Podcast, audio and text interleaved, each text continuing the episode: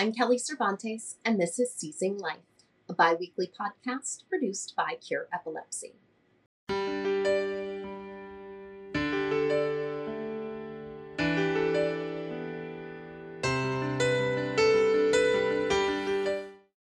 This week, I'm thrilled to welcome Mariah Mayhugh to the podcast. Mariah was diagnosed with epilepsy at seven years old and experienced both absence and tonic clonic seizures for most of her childhood and adolescence. During that time, Mariah hid her diagnosis from peers, friends, and teachers. But at the age of 17, a school assignment sparked Mariah's desire to go public with her diagnosis and become a vigorous and creative advocate for epilepsy awareness and education. Now 22, Mariah is here today to share her epilepsy journey and her numerous advocacy efforts. Mariah, thank you so much for joining us today. I wonder if you can start by sharing with us. I know you were seven when your seizures first presented, and so I don't imagine that you remember a whole lot, but anything that you can remember, what they looked like, and and how those early days played out. Yeah, like I mean, obviously, as you said, I was seven, so I was really young. I honestly don't really remember a life before epilepsy, but I can remember sitting in my pediatrician's office because that's where we went first. And my pediatrician saying to my parents, she said, I think you need to take Mariah to Children's Hospital because I think this is epilepsy. And I just burst into tears because the hospital just seemed so big and so scary. And I honestly thought, like, oh my gosh, I'm going to die. yeah, I, I can totally commiserate with that. That's I I remember when my brother was born and going to visit my mom in the hospital and just being terrified. It's they're scary places when you're little and you know, and then when you're given a word like epilepsy that you know, I what was explained to you about your diagnosis? So honestly, not much. Um, which looking back to me is a little bit strange as an advocate and as someone that works with children with epilepsy. I don't remember a time that anyone actually sat me down and explained to me what epilepsy was. I had this vague idea of what a seizure was because it was happening to me.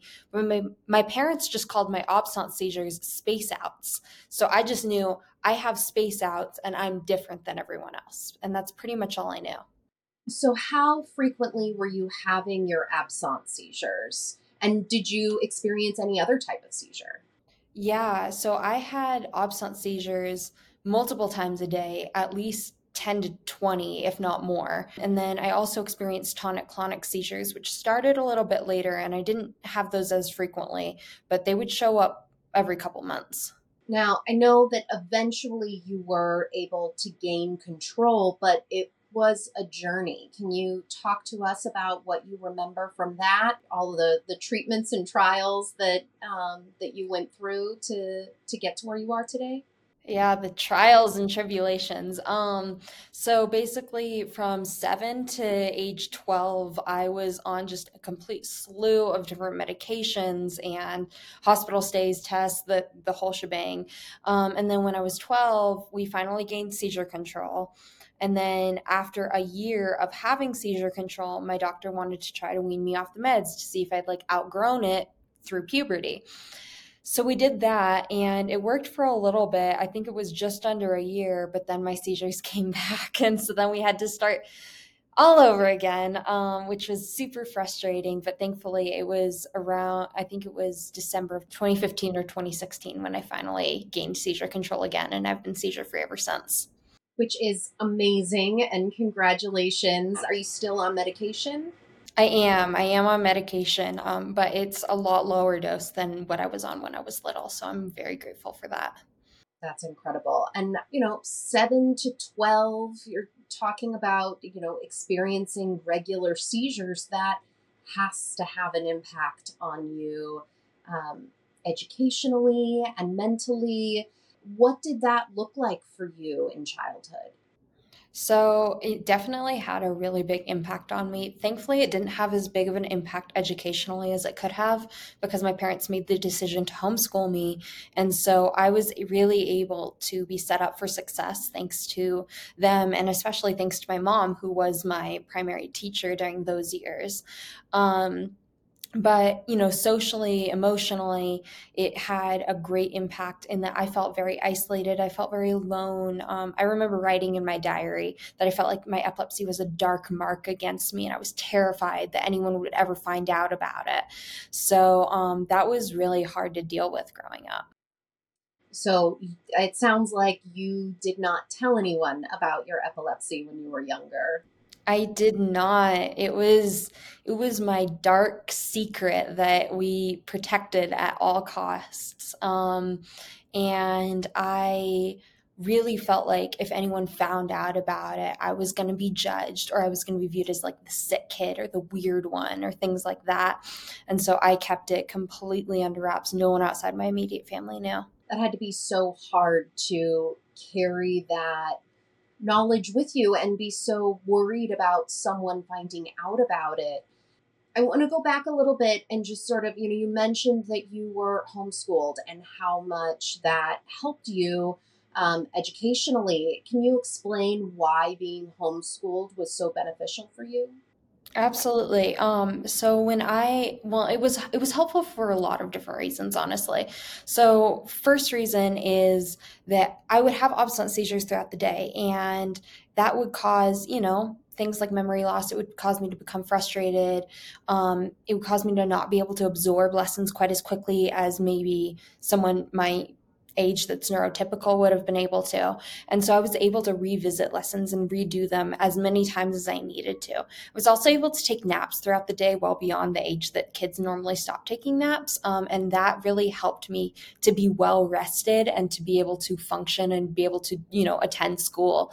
Um, so that was really cool. And I'm really grateful for all of that. Um, another reason it was helpful is I was at the hospital a lot. I remember being in the hospital and my mom whipping out the books and the laptops and be like, we're going to do school. And I was like, darn it. I went to traditional school, we wouldn't be doing this right now. exactly. but looking back, I'm like, I am so grateful for that because I didn't fall behind. I was able to stay on par with my schoolwork. Whereas if I'd been in traditional school, I mean, maybe nowadays it's different because COVID really changed that landscape with remote learning. But, you know, like 12, 15 years ago, it was not that way. And so I probably would have just wound up falling behind and it would have been hard to catch up. Yeah, absolutely. Now, when you did get better control of your seizures, or you had that um, brief reprieve of seizure freedom, you did end up doing a blended learning. Um, yes. What was that? So when I was in eighth grade, which was the year that we had that reprieve of seizure freedom, we enroll. I enrolled in a blended program, which was very similar to what a lot of schools did during COVID, where it was like three days a week you did school at home and then two days a week you went into school and you like had classes and you had teachers and like all the normal things. So um, i stayed with them throughout high school. I graduated from that high school and it was the best experience. I absolutely loved it. And again i feel like it just set me up for so much success especially with the relapse that i wound up having. Now i understand that this experience um, led to your coming out, if you will, I believe is how you have referred to it in, in some situations where you started to be comfortable sharing your diagnosis. What what spurned that change? So honestly, it was it's so interesting because if I hadn't been set up educationally as I was, this probably like I wouldn't be sitting here talking to you because I wound up enrolling in college classes when I was 15 um, because I was a I I was I I was smart. I knew how to do it, and um, that's based off of you know the educational groundwork that was set so i started attending college classes and then when i was 17 i was in a college level english class and they were teaching us how to write research papers at the same time i was in a cna class to get certified as a cna and we in the cna class we were on the unit learning about epilepsy and seizure care And I that's one of the first times I'd ever really heard epilepsy discussed outside the hospital. And it was like it was starting to make me curious about my own condition. So then when I was in this English class and we were assigned this research paper, the prompt was write a paper that interests you, like about something that interests you, but that you know almost nothing about. And the point was to teach us how to research things. So I was like, I'm going to research childhood epilepsy because I'm interested in it. I know nothing about it aside from I have it. And I'm not going to have to tell anyone it's me. Literally, anyone could pick that topic. But when I started writing that paper, I learned, like, for the first time, that I wasn't alone and that there were so many kids out there struggling. There were so many kids that, you know, felt so lost and alone and ashamed of their um, condition, just as I was.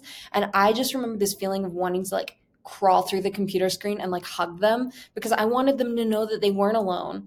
And, you know, it was frustrating me because I'd I'd grown up around like the whole campaign of like breast cancer awareness and you know Alzheimer's awareness and all these different things which are really important, but I'd never seen anything for epilepsy, so it was making me so upset. Like, why isn't anyone doing anything about this? And then I kind of came to the realization that if you're that upset about it, you sh- you should do something about it. I like hmm. that. you're a girl after my own heart. Hi, this is Brandon from Cure Epilepsy. Since 1998, Cure Epilepsy has raised over $90 million to fund more than 280 epilepsy research grants in 17 countries. Learn what you can do to support epilepsy research by going to cureepilepsy.org. Now back to seizing life.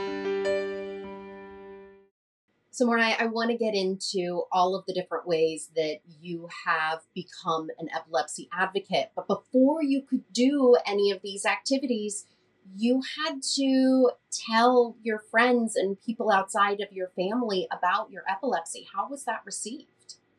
Yeah, um, I think that one of the most impactful moments was actually when I was telling my mom that I wanted to be an advocate because, you know, my whole life she'd known me as like, oh my gosh, don't tell anybody. And I remember I got like my research paper back and um, I just remember I read the whole paper to her out loud and she was like, wow, that's like, that's so cool. Like, I love all the research that you did into that, blah, blah, blah. And I wound up um, infusing some of my own story into it. And she said, I think that's really interesting that you put some of your own story into that. Like, in that you were okay with your teacher reading that. And that was a perfect segue for me to be like i think i really want to like start sharing my story more and start being more public about my journey.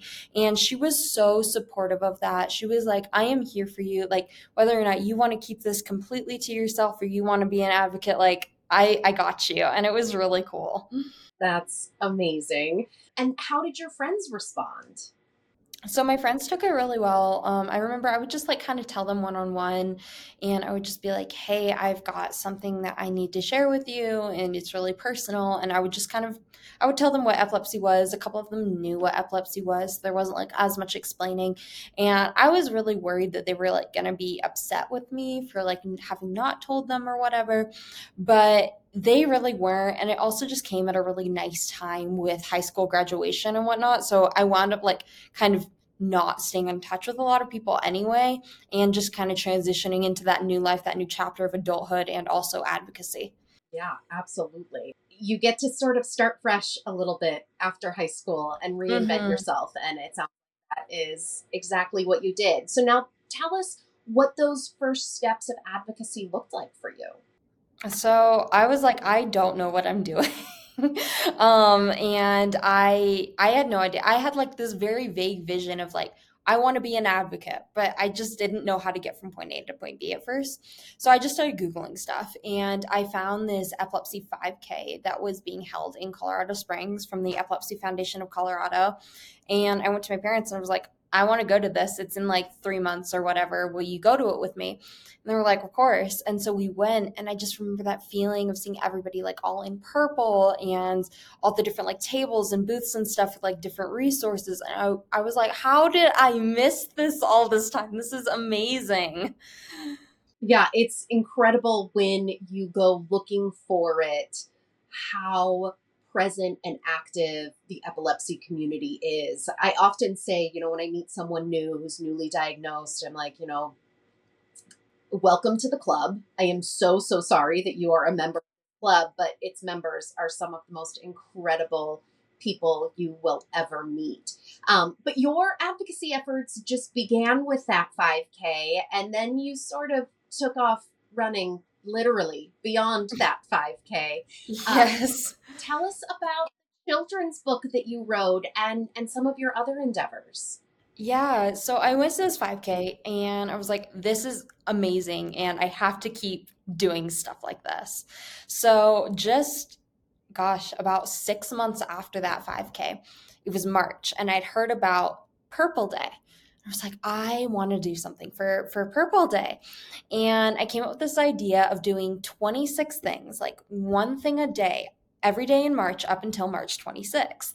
And um, one thing to spread epilepsy awareness. So, you know, like I made a bunch of little purple ribbons and I passed them out to like businesses. And I hosted like a little babysitting event where like parents could come drop off their kids, donate like 50 bucks for the evening. I'd watch their kids and then the money would go to the foundation, and stuff like that. And, um, so I was doing one thing every day, and one thing that I really wanted to do was do a children's book reading at Pikes Peak Library because I had learned so much at the library growing up. I was like, this is a perfect opportunity to educate children. But when I was preparing for this event, I was looking it up on our library's database, like children's books about epilepsy, and there was none. So I was like, okay, like I'm not surprised, but mildly frustrating. So I hop over to Amazon, Barnes and Noble, all the big ones, and I look up children's books about epilepsy.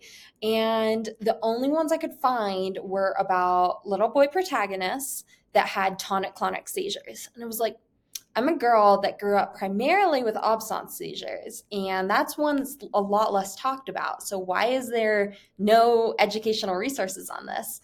Um, and just like I did when I wrote my research paper initially, I was like, okay, if you're frustrated about it, you got to do something about it. And so I decided to write my own children's book about epilepsy featuring a little girl with absence seizures. That's incredible. And what is it called? And where can people get it? It's called Mimi, a story about absence seizures, and you can get it on Amazon, Barnes and Noble, my own website. Um, there's a couple of like little independent bookstores that sell it. That's amazing. Congratulations. No small feat to write your own book, I know. And then you decided to take your advocacy platform even further when you were crowned Miss El Paso. Tell us about that. Miss El Paso County, is that right? Yes, so that's the county that I live in is um, El Paso County. A lot of people think I live in Texas. I do not. I live in Colorado. Um, yes, so um, I decided to run for Miss El Paso County um, because I heard that you know there was there's like a lot of stigma around pageants and around like oh it's literally just based off of your looks. It's a beauty pageant. But um you know like the miss america organization particularly like post 2018 really like has been working hard to change that narrative. And they implemented this thing called like the social impact initiative. And you had to like come up with a really good social impact initiative. You had to do a ton of work in your community. And that's what they that's the primary thing that they were basing this all off of. So i won the title of miss el paso county um, and i actually just wrapped up my year as miss el paso county. And it was it was a really amazing experience. I got to travel so much. I got to do so many events and spread so much epilepsy awareness and compete for Miss Colorado, which was really cool, and talk about it on the Miss Colorado stage. That's incredible. And tell us the the name of the initiative that you worked on. Yeah, so the initiative was called Dream. So it was dedicated to raising epilepsy awareness in media, media encompassing books, literature, songwriting, movies, anything um, to provide further representation. I love that. And so, which sort of pulls into the way that you want to direct your epilepsy advocacy moving forward through media. Um, you've done the book, you've done the the pageant. What is next for you in terms of raising that awareness in media?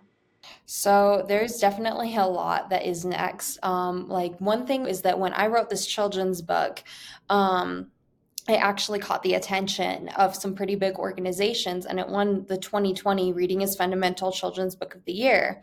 Um, and then from that, there is an organization called the Storyteller Foundation that contacted me and they said, Hey, we we love your book. We love where you're going with this. Why don't you come out and we're gonna all go on basically like this big cruise networking event thing. Um, so why don't you why don't you come out to Florida and and do that with us? this was two weeks before COVID, by the way. Oh my god. um, so like I had just started hearing about COVID on the news, but I was like, oh, whatever. Like the, the news flavor of the week, it'll be gone by the time I get back. so I go on this cruise and I come back and the world's shutting down. Thank goodness you were able to get off the boat. That's what my mom said because she went with me. She was like, I am stunned we didn't get stuck. But anyway, it was so cool. I got to meet so many amazing people. Like the writer of Sleepless in Seattle became one of my mentors, um, former president of Paramount Pictures and Walt Disney Studios. Um, just all these like really, really incredible people were reading my book and really like telling me like hey i think that this is something that really needs to be shared with the world on a bigger scale so um, i'm still working with them and um, we are in the talks of getting an agent attached to my next book, which is a novel that I've written for young adults. And it's like a dystopian thriller novel. Like it's not, you know, it's not like the children's book, which its primary goal was to educate. This is this is fun. It's just for people to read, but the main protagonist has epilepsy. And that's what I wanted from it. I wanted it to be a story anyone can just enjoy on its own, but also showcase a disabled character at the forefront. Absolutely. It's about that um, awareness and about normalizing and bringing that attention through traditional media forms, I think is going to uh, make such a strong impact. And I am so grateful that someone like you has taken that task on. So, Mariah, tell us what your life looks like now. So, my life now is a combination of things being pretty normal and also some really exciting things. You know, I'm living on my own, which is super exciting. Um, especially as a person with epilepsy, I know I'm so blessed to be able to live independently. Um, I work a full time job in social media management, and I also run a freelancing business for social media management. Um, my days are just full of lessons for singing, songwriting, dancing, and also advocacy events. So I lead a pretty packed life, but I'm I'm very grateful for it. It sounds like you're just a little bit busy, which um, I love. As someone who lived with epilepsy for most of her childhood, what would you want to tell other children out there and their parents? I I want to tell them that it does not have to define who you are and you can like literally do anything that you want to do. Like something that i am aiming to do is act is genuinely spread that message to children with epilepsy and their parents and adults with epilepsy because like I'm also I'm a singer songwriter and I have plans and goals to audition for American Idol this year and I'm really hoping to get to share my epilepsy story on this like national televised stage because I want to show people hey like yeah I have epilepsy but like that does not mean that literally anything is off limits. Like I can do anything I want. Sometimes that means I do things differently but that that doesn't matter you are so confident and comfortable talking about your diagnosis now. And I wonder if you can give some advice to other teens to be able to have that same confidence and comfortability that you do. Yeah, absolutely. So, for me, it's just I realized that once I stopped hiding who I am, it's like a complete weight got lifted off my shoulders.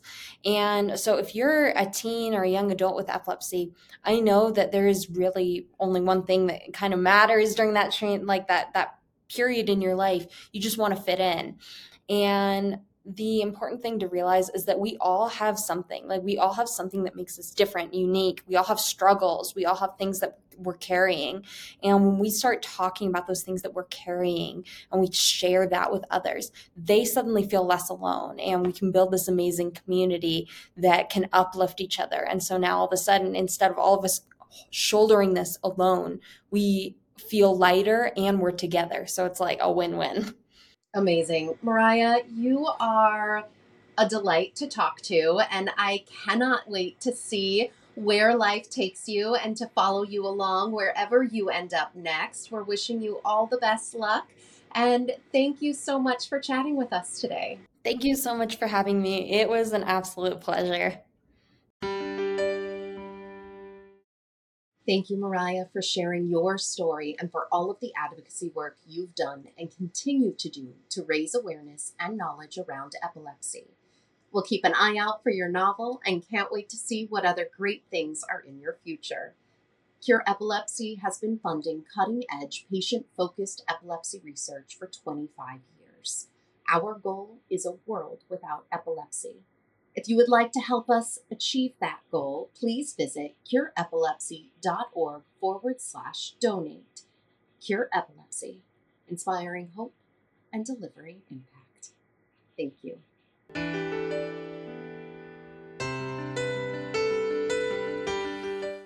The opinions expressed in this podcast do not necessarily reflect the views of Cure Epilepsy. The information contained herein is provided for general information only and does not offer medical advice or recommendations. Individuals should not rely on this information as a substitute for consultations with qualified healthcare professionals who are familiar with individual medical conditions and needs.